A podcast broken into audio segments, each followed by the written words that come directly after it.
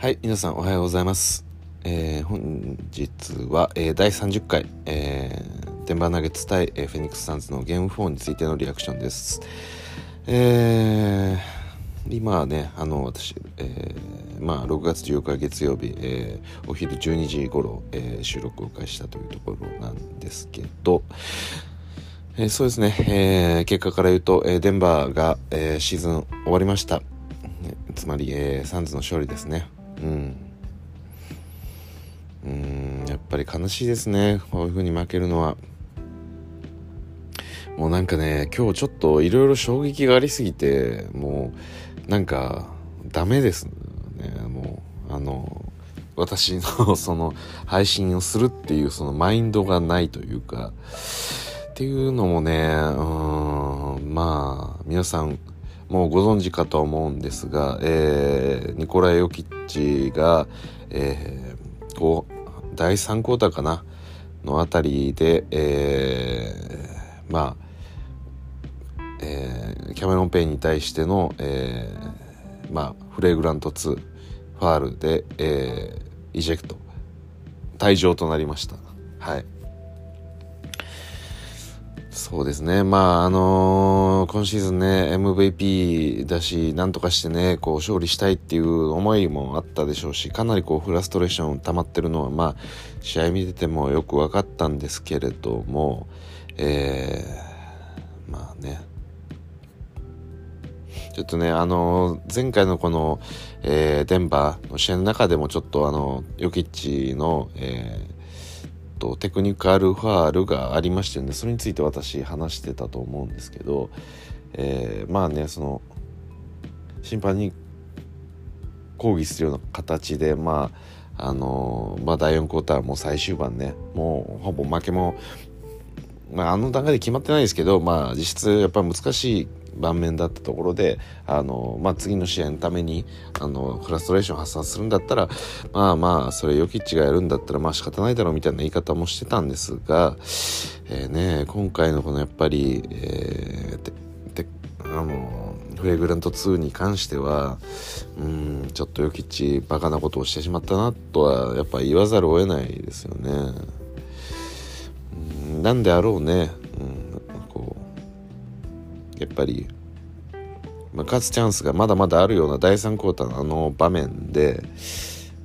はい、もうまああれはたまたまこう顔に当たってしまったっていうのはよくわかるんですよ。だから、まあ、本人が好意的にね顔を叩いたっていうようなことではないとは思うんですけどただやはりねあの腕の振り下ろしっていうのはあの明らかにこう余計な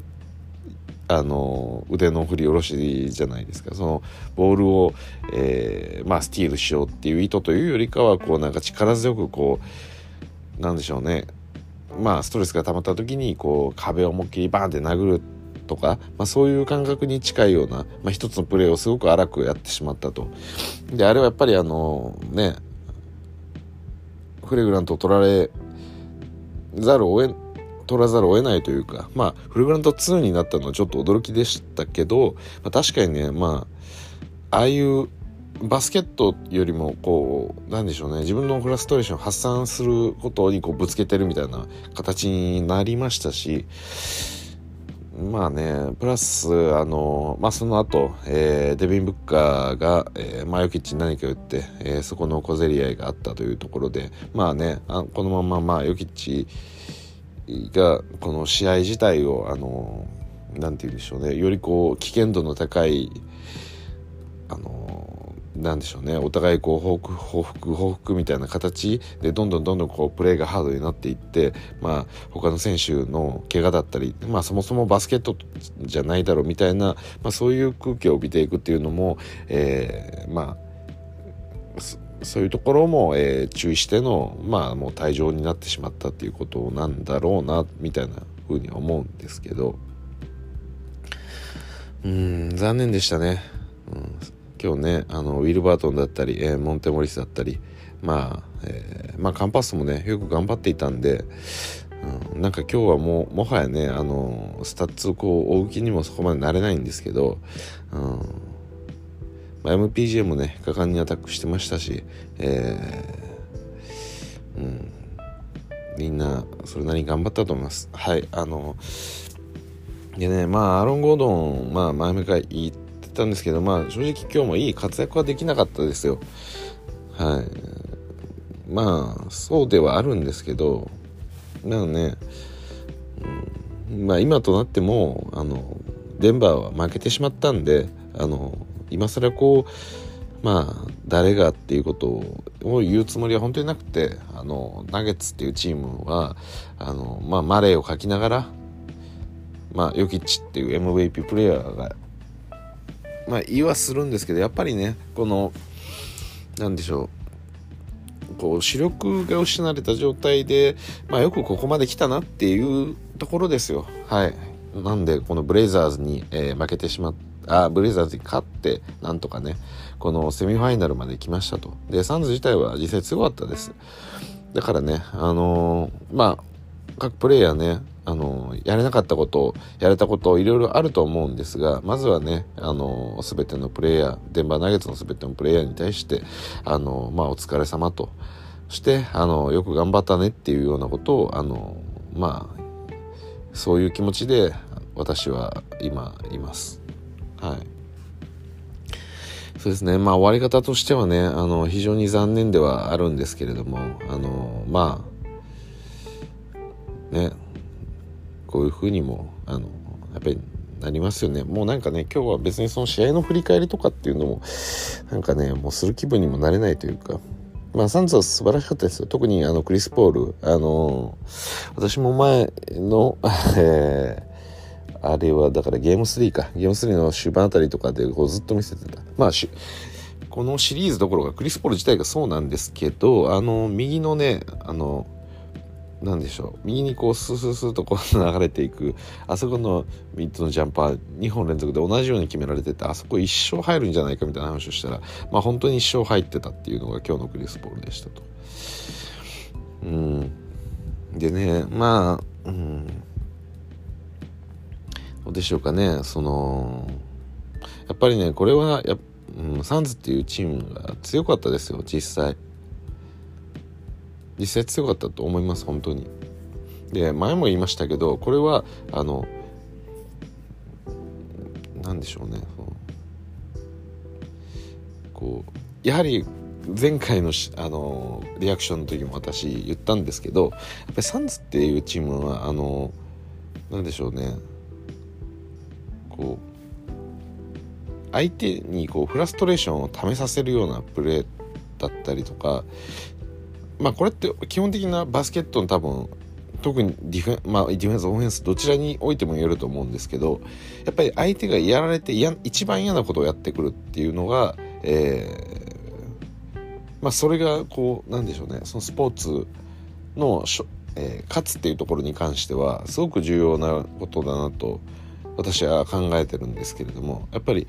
ねこれをやられたら嫌だなっていうことを、まあ、しっかりとできる、えー、プレイヤーたちそしてチーム。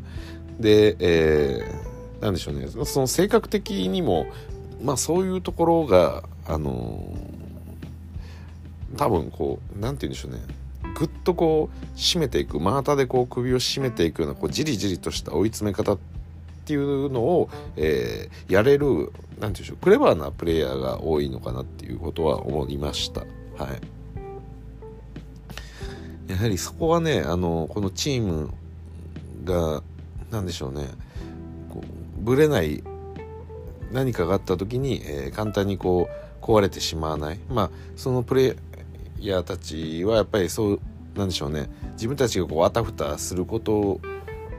してこう三座がこう崩れていくっていうのはやっぱり相手が望んでる展開だっていうことも理解してるんで、まあ、それを止めるために、まあ、いろんな方法をちゃんとこう使えると、まあ、それが一つは得点であったりとか一つは、えー、まあ、ファールをもらうっていうことだったりだとか一つはファールしてでも止めるっていうことも含めての、えー、やっぱり相手チームが嫌なことのここで乗りたいなって思ってる時にその流れを殺すこと、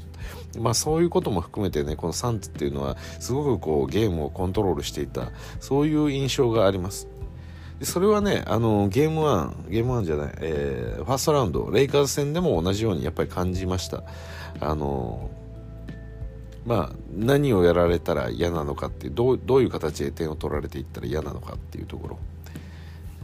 だからあのまあこのデビン・ブッカーが、えー、フリースロー今日も、えー、11本もらってます。これまあふと今気になったんですけどどうなんでしょう？このスタッツ的にあの下手したらこれこのプレーオフの中で一番ファウルもらってるのってデビン・ブッカーったりしないのかなっていうようなことを頭を今ふとよぎったんでちょっと検索してみようと思います。どうなんでしょうか。えー、プレイオフトータル、えー、まあでもポール・ジョージとかもなんかもらってそうな気しますけど。あエンビードデビン・ブッカー、えー、ケビン・デュラントポール・ジョージトレイヤーまあこの辺ですよね。でエンビードに比べるとまあパーゲームで見ますか今トータルで見てるんで。1試合平均エンビードが1位ですね。10個もらってて、まあ、テイタムラス AD リラードジャーデュラントトレイヤニスハーデンドンチッチビールデビンブカまあブッカ12番目ぐらいですね。うん。いやこれやっぱりこのねファールもらってうわこれは結構えげつないこのあの悲しい事実みたいなものを今見つけてしまったんですけど。うん。これ、うん、そうですね。めちゃくちゃ悲しい事実なんですけどこれ、まあ、一番もらってるのはエンビードですと。でエンビードがあのまあ83%入るんであの1試合あたりもらってるのが10.6本もらってるんですね。このプレーオフにおいてプレーオフにおいてあのプレーオフ平均での1試合あたり平均10本もらってて83%入るんで8.9本まあ決まりますと平均。つまりまあ平均89得点がもらえると。でテイタムは9.8本次にもらってて91%入るんでまあえー、まあ、9点フリースロー1試合あたりフリースローで9点稼げると、うん、この辺もすごいですよね。でラスも言ってフリースロー79%ぐらい入ってるんで8点のポンもらって、えー、まあ6点8点 7, 7点ぐらいと。でまあそんな感じでねある程度このフリースローを多くもらってるプレイヤーっていうのはどんだけ悪くてもねまあ77%モラントが悪くて77%なんですよ。8本もらって、えー、で6本決めると。いうとこなんですけどそれの、えー、第9位のところに、えー、ヤニスがいてでこのヤニスは7.8本もらって4本しか決まらないと。4点しか決まらないと。でこれでフリースロー51%だと。であとはドンチッチ。これもね7.3本もらって3.9本しか決まらない。これもフリースローが52 52%と、はい、でこのヤニスと、えー、ヤニスとドンチッチの間にいるのが、えー、ハーデン10位ハーデンです。ヤニスが9位。フリースローをもらってる数がこのプレーオフで多い選手の上位9位なんですよ。でドンチッチが11位なんですよ。で、えー、10位にハーデンがいますと。で、えーまあ、要はヤニスハーデンドンチチっていう風に並んでるんですね。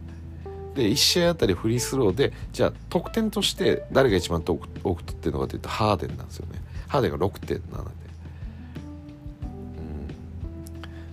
うん。だからヤニスハーデンドンチチと。ヤニスは1試合あたり4点取れてるフリースローで。ハーデンは6.7点6.7点取れてると。でドンチッチは3.9点取れてると。でさらにもっともっとねあの、まあ、ブラッドリー・ビールだったりデビン・ブッカーが下にいるんですがこの辺もね6点台をやっぱり取れるんですよね。で非常にこれちょっと悲しいですよね ヤニスよ1本分損してるんだっていうこのやっぱりちょっと残念ですよねこれ。なのでまあこのねあのフリースローっていうところだけで見て、まあ、1試合あたり一番フリースローで得点を稼いでるのは、テイタムです。なぜなら91%で決めてるし、えー、まあ、2番目に多くもらった9.8、えー、本1試合あたりもらってるんで。いやでもそうですか、まあねテイタムもねもう完全にこうまあ熱熱戦ではねあのまあエースムーブをこうかましていたんでまあそれぐらいこう多くもらっていたんでしょうね。うーんなるほど。でもエンビードだったりまあラスは何とも分かりますよね。こう 突っ込んでいく感じのやつ。でデイムがいてラントがいて。デュラントやトレイ。あやっぱりこう止められないプレイヤーっていうのが多くこうもらってるんですね。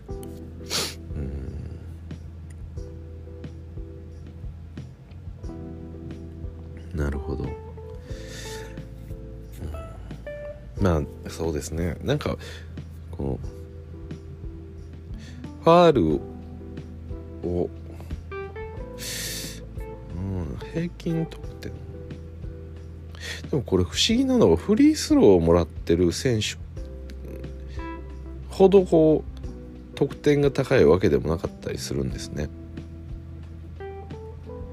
なんとなくねこのやっぱり1試合あたりのこの得点数が多ければあのなんでしょうねそのやっぱり止められないプレイヤーだっていうことで、えー、まあフリースローをもらう確率もやっぱ増えてくるのかなっていう気はするんですけど、うん、やっぱりああなるほどね。うんまあ別にそういうわけでもないんですねこれって。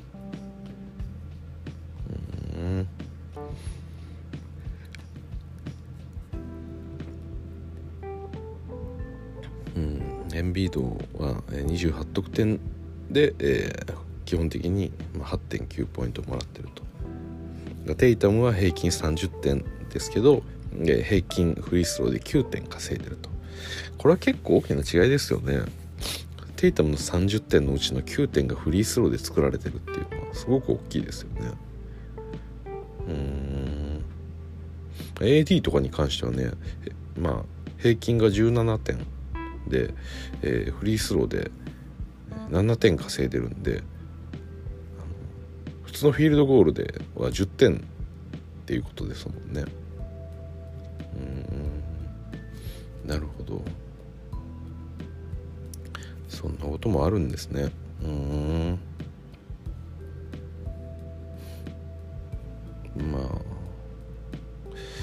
そうですね。まあ かなりこう本筋とはずれてしまったんですけども。まあ何にせよね。私の気分としてはあの今日のこのサンズ、えー、ナゲッツ戦っていうのはなんかこう、うん、まあデンバーがこの負けし負けてしまったこと自体がものすごく残念ですしまあ最後ねあのまあ気持ちよく終われるような形でもなかったっていうのもまあ非常に残念でなんかこう、うん、話せないですね。ちょっと落ち込みがあって。はい。はい、まあ再度ね改めて言うとまあナゲッツの面々それぞれのプレイヤーはあのお疲れ様ということであの本当にそれはあのまあねいろいろありましたが今終わればもうみんな、まあこのシーズンよく頑張ったなと思います。やっぱりエースがいなくなった中でね。はい。といった感じでですねあの私がこんなにこう気持ちが下がってるのはですね実はこの、まあ、デンバーとサンズ戦を全部見た後にまだちょっと全部は見てないんですが、えー、ミルウォーキーと、えー、まあブルックリンの試合の結果結これはあくまで結果だけなんですけど見てまして。でねそのカイリーの怪我っていうものもこう見てしまったんですよ。うん。だからね今日の試合っていうのはまあ荒れに荒れたというかまあ別にそのあの荒れたっていうのはちょっと性質は違いますけど、うん、まあこっちのデンバーとこのフェニックスはあのなんでしょう。こうまあ小競り合いが起きたっていう意味でのアレターですし、まあ、ブルックリンねまさかねカイリーがこんなるとはね、うん、なんかそれも含めてね、うん、なんかまあねちょっとやっぱ私このまあ各プレイヤーのファンであったりとかチームのファンっていうのはもちろん自分の中ではあるんですけどとは言いながらもねやっぱりこう NBA ファンとしてあのこのなんでしょうね。やっぱりす素晴らしいプレーをしてくれるプレイヤーたちへのやっぱリスペクトみたいなものもありますし私ももちろんそれを楽しみたいと思ってるんでやっぱそれがねこういうバスケット以外のところ、はい、バスケット以外のところって何て言うんですかねその言い方的にどう言えばいいのかっていうのが分かんないですけどえっとまあこれも含めてもちろんバスケット NBA っていう世界なんですけどただねそのまあ怪我してしまうだとかそういう、えー、まあ、ハードなファールをしてしまって、えー、争いになって退場するとか、でこれがね別になんかこうレギュラーシーズンのどっかのタイミングかまあ怪我に関してはねどどちらにしてもものすごくあの何でしょう残念なことなんでどこでもやっぱり起きてほしくないんですけどまあそれはねやっぱレイカーズファンですしあのレブロンファンとしてあの今シーズンはその怪我っていうものを本当にこう辛い思いを知ってきたんでそれはねあのどのチームのどの選手に対しても同じようにやっぱり思いますよ。あのなんでしょうね。このバスケット。でやっぱりあの活躍する。まあどんなにねこに小憎たらしい選手であろうがねあの、まあ、怪我するしてダメになるみたいなところはやっぱりあんまり見たくはないですよね。で特にねこうスタープレイヤーともなるとねあのやっぱりこう素晴らしいプレーをみんなしてくれるんであのその面白みがやっぱりなくなりますしあのその選手自身もね気持ち考えるとやっぱりこう、うん、悲しいものがありますよね。うん。まあね。まあなかなか難しかったシリーズでしたよ。なんかねこういろいろと言いたかった。最初はねなんかいろいろ言うつもりでこう見てたんですよ。いろいろ言うっていうのは別にあの悪い話とかだけではなくてこのプレーが良かったなとかこのプレーがダメだったなとか、うん、なんかそういうこともね言うつもりで見てたんですけど、うん、なんかあのヨキッチがそのファールしてからあのすごいこうあのずんずんずんずんこのデビン・ブッカーに対してこう向かっていったじゃないですか。もう目を一切こう離さずずんずんずんずんこう向かっていく。なんか、あれをなんか見ててなんでしょうね。もう何ともなんかこう言えなくなっちゃったんですよね。わ分かんないんですけど何を何を言われてどうしてああなったかっていうのは、まあ、よく分かんないですしヨキッチの中で何を納得してなかったのか。まあもちろんそのこの試合展開に対してっていうこともあるでしょうしで、まあ、どこから来たこのフラストレーションなのかっていうのはまあいろいろはあると思うんですけどね。だからやっぱりその点ではねあのー、やっぱ難しかったですよ。このサンズっていうチームはさっきも言いましたけど本当にこうあの相手の嫌なところやっぱりつくことができる選手たちが多いんであのなんでしょうね。やっぱりこうまああえてこう歯に衣歯に衣着せずにあのこうものを言うとやっぱりサンズと戦うと相手はかなりイラつかされます。それは間違いないと思います。でそれはやっぱりそのサンズの強さなんですよね。うん。でこれは私の感情としてももちろんそのレイカーズとしてもサンズと戦いましたし、えー、あのナゲッツそのを応援しながらもサンズと戦った身としてこう思うのがやっぱりこう試合見ててねこうメラメラメラ私みたいなこうなんでしょうね。iPad だったりこう PC 越しとかから見てるような人間ですらねあのこうなんかフラストレーションをためるんでまあもちろん一緒にやってるプレイヤーたちにはまあもっとカメラに映っていろんなこともあるでしょうし、まあ、それも含めてねあのやっぱりこう自分たちが乗ろ乗っていこう乗っていこうって思うところとかで全部こう止められてしまう。それってかなりこうフラストレーションがたまることなんでやりたいようにできないっていうことが、まあ、それをねまあエイトも含めあのー、まあ、まあクラウダーもそうですねあのブリブリッジズだったりとかも含めて、まあ、みんなねあのすごいやっぱりよくそれが働いたと思うんですよ。はい、で結構そのクラウダーがこうブロックしてるシーンとかも多くてで多分ねやっぱりクラウダーって結構ハードにいくじゃないですか。ででそれがあの、まあ、吹かれない形ノーファールの形なわけですよ結局のところ。うん、でこれって別に結果としてねあのクラウダーがじゃあファールまがいのことをやってたかっていうことはあのそこの実際はどうかっていうところは置いといてやっぱそこはノーファールなんですよ。でノーファールのものはやっぱノーファールとしてその受け入れて消化していくしかないというか、まあだからそういうのも含めてねあのやっぱうまさがあったんですよね。うん、やっぱそれはねちょっともう認めざるを得ないと思う思うんですよこれは。で逆にねそういうことを学ばなきゃいけないとも思いますね今日のクリス・ポールクリス・ポールだってあの、まあ、そういうことがすごく得意なプレイヤーなんで、まあ、今回ヨキッチねあのだいぶこうそういったところにフラストレーションを溜めてでやっぱり最後に この大事な大事なゲーム4の中でまあうん勝てる見込みは やっぱり薄かったですよこのシリーズは。始まった段階でもうまだこうサンズ側に余裕があるっていうのはなんかこう見えますし、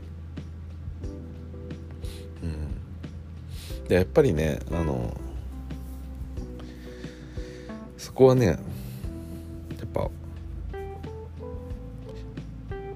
なんでしょうそういうプレーでやっぱ返していくしかないんですよね。ああいうあからさまなヨキッチのそのフレグラントになったあのああいう強烈な叩きってもう絶対にフレグラント取られるんで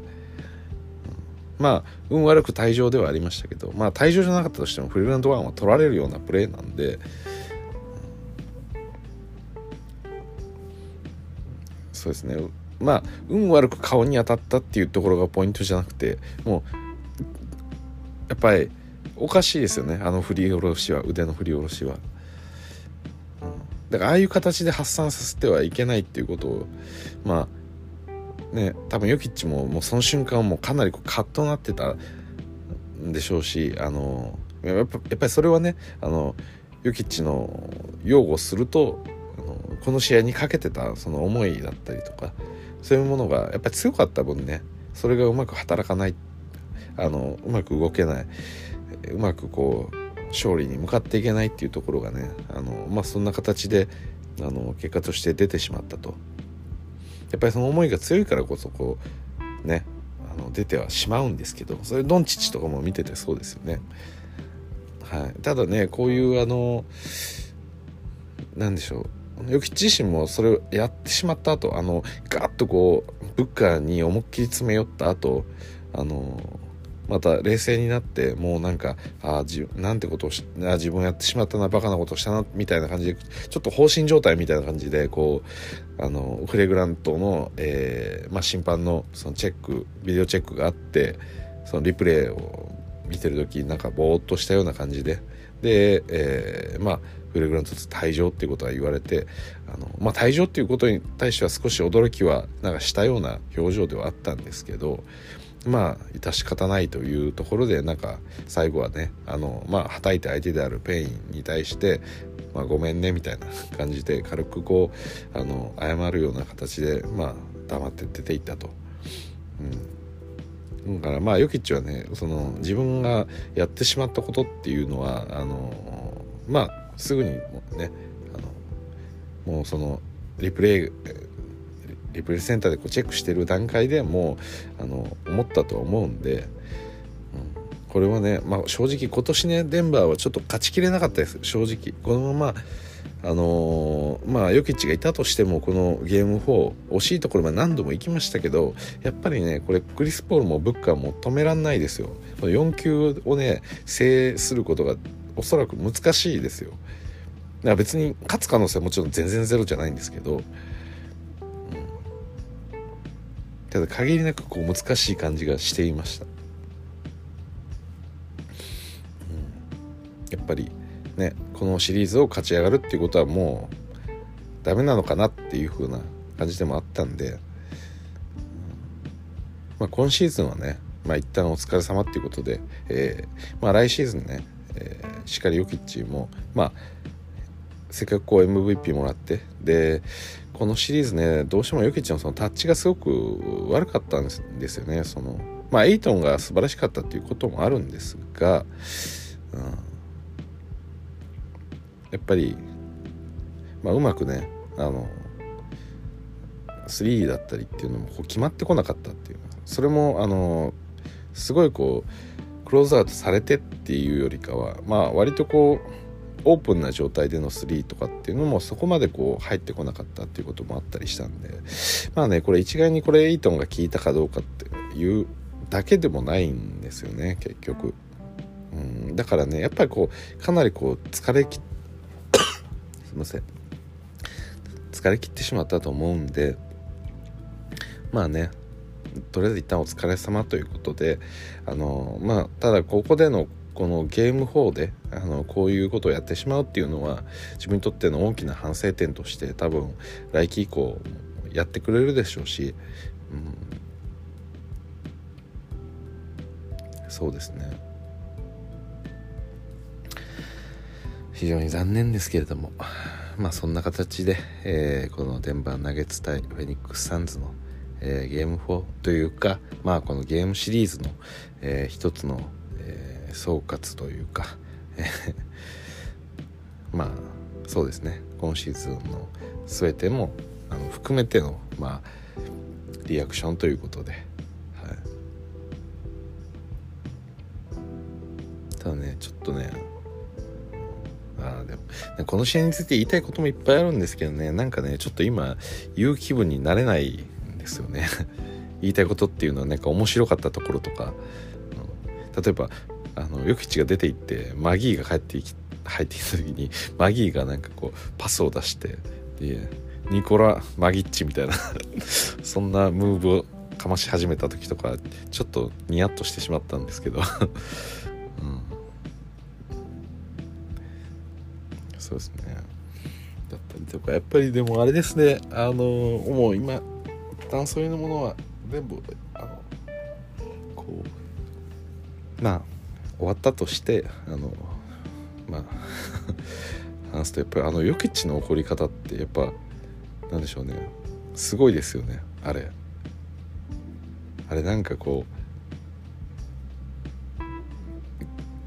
うなんかこうデビン・ブッカーが「おい!」みたいな。お前何やってんだよみたいな感じでこう眉を思いっきりしかめてこうぐーっとこう首をひねるようなあのあーんみたいな感じのまあなんかこう想像できるこうブチギレ方みたいなこの「てめえ何やってくれてんだよほら」みたいななんかそういう感じのあの突っかかり方みたいなんでしたけどヤギッチ本当にあれですね。もう全く目も外さにも口がなんかねあのこう上唇が、まあ、見えないぐらいなんかねこう上唇こう丸めて何かをこうもそもそもそもそ言ってるんですよね声こ多分しかも小声で言ってますよねあれこうはいでその後こう後ろからペインあエイトンが来てでエイトンはもうこう前をしとめながら「おいお前何やってくれてんだよ」みたいな感じで「ふざけんなよ」みたいなまあいかにも何て言うんでしょうまあアメリカ人らしいリアクションというかあのブッカーに関してもこうまあね表情がこうすごく眉をこうしかめて「おい!」っていう口も「おい!」みたいな口をしてるって でクラウダーはもうガッと入ってきたんですよクラウダーはねやっぱりねこうなんでしょうブチギレ職人みたいなところはあるんであのあこれマジでやべえみたいな時にはそんなんでしょうね自分自身がこう怒ってなんかこうねあのまあ自分自身もこうテクニカルとかもらうことはあるんですけどただねなんかこうやっぱりこうクラダもその職人としてやってる分なんか分かる部分があるんでしょうね。そのあこれヨキッチ本気でなんかこれ止めた方がいい感じのやつだみたいな。だからクラウドそこまで何も言ってなかったですよね。こう腕をこう出してまあまあまあみたいな。っていうぐらいなんかこうヨキッチちょっとすごかったですよねあれ。私もねあのこれがね多分レギュラーシーズンとかのある一幕だったらね私もいや負けちゃって退場しちゃったけどヨフキッチえげつないっすねあれとか言って多分言えたんでしょうけどこれゲーム4のシーズン、えー、第3クォーターであのこれが起きちゃってるんでだからもうなんかでも何も言えなくなっちゃったんですよね。あこれでシーズン終わりかと思って、うん、まあでもその後もみんな頑張りましたよね、ただでもあのヨキッチの積み寄り方はちょっとねあのやっぱりこうねあのちょっと独特なものがありますよね。あの何でしょう。ヒョードルとかもそうですけどこうカーンとこう来てる人まあこれものすごく私の、まあ、偏見的なイメージなんですけどこう統合だったりとかあのまあいわゆるその旧ソ連のエリアみたいなところの付近のこのあの人たちのこの文化っていうのはやっぱりこうアメリカの文化とは大きく違ってたりするじゃないですか。だから怒り方もなんか違いますよね。こうなんかクールになりますよね。スッと。スッと落ちてもうやってやるみたいな。なんかすごいですよねあれ。もう大してねこうなんでしょう普通こう睨みつけたりとかまあそういうシーンってよくあるじゃないですか。まあこのさっきこうあの職人で言ったこのクラウダーとかもあの初戦こうレイカーズとの戦いの中でこうレブロンに対してねまあいろいろこうやっぱりそれがクラウドの仕事なんでねあのレブロンに対してハードにいってでこうなんでしょうねこう表情を作るというかあの相手をこう何て言うんでしょう挑発するような、えー、煽るようなまあそんなこともやったりとか、まあ、そういう表情が結構動きますけどこのヨキッチはももうずっとこう目の 奥からこうもうブッカーをずっと見てるんですよね。ブッカーもこう、あーんつってこう首をこう動かしながらね、こう下からこう睨み上げるような迷子を潜めて、そんな感じやってたんですけど、もう、もう、陽吉ちゃんもずっとただ見てるみたいな。いやこれはなんかね、ちょっと、なかなかこう NBA の中では、あの、見ないこう、ブチ入れ方というか、あそこまでこう、なんでしょうこうヒートアップしてそれこそね普通抑えられてたりするともうぶち切れまくってる時この抑えてる味方とか敵チームがこうまあまあと抑えに来た腕もこう払ってねなんかやったりとかいろいろありますけどなんかそれすらもなくてねただズイズイズイズイ押していくみたいな。あれどこを見てたんでしょうねヨキッチは。なんかそのそこまでやっぱ押す必要もないわけでなんかブッカーの中のこのブッカーのコアみたいなところに向かってそこをなんか睨みつけながらこうあのだからブッカの体じゃないですよ。その中にあるブッカ自身みたいなものをに対してこう思いっきりあの「お前出てこいよ」みたいな。なんかそういうねあのものがなんかありましたよね。でもまあ今でこそこうやって笑ってますけど私ね本当に今日あのデンバーの試合見ててちょっと何度かね涙ぐんでしまいましたね。なんか、まあ、みんなそれぞれのプレーが頑張ってるってこともありましたしまあ、なんかそういうプレーを見てるとねどうなるか分かんないですね。でもこのデンバーっていうチームはなかなかちょっと難しい部分もやっぱりマレー外にないっていうことはかなり難しいなっていうのはまあよくよく分かったシーズンだったでしたけどまあヨキッチがねまあある意味 MVP らしいというか強烈な退場の仕方をしていったっていうのもまあ一つ。まあねもう終わってしまったことなんでまあそれもなんとかね私の中でもこう笑い話みたいなものにしてしまいたい。じゃないともう悲しくて仕方ないんで。はい。ということでねあのすいません。大したねあのお話もできずにそして、えー、まあちょっとテンションも低いような形であのちょっと申し訳ない内容にはなったなとは思うんですがまあこれもねリアクションの一つっていうことであのなんとかねちょっとご理解いただければと思いますんで。はいということでえ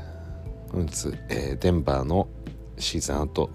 ということで、えー、このゲーム4の、えー、リアクションは以上となります。はあ次の試合は元気に見れるか分かんないですけれどもえー、多分レイカーズが負けても頑張って、えー、数日でこう立ち上がったんできっと立ち上がることができると思います。はい。じゃあまたあのー、私が復帰して、えまた上げたのであればあのそれを聞いていただければと思いますんで。まあ今日は、えデンバーファンの皆さん、疲れ様でしたということでまたお会いしましょうそれじゃあまた。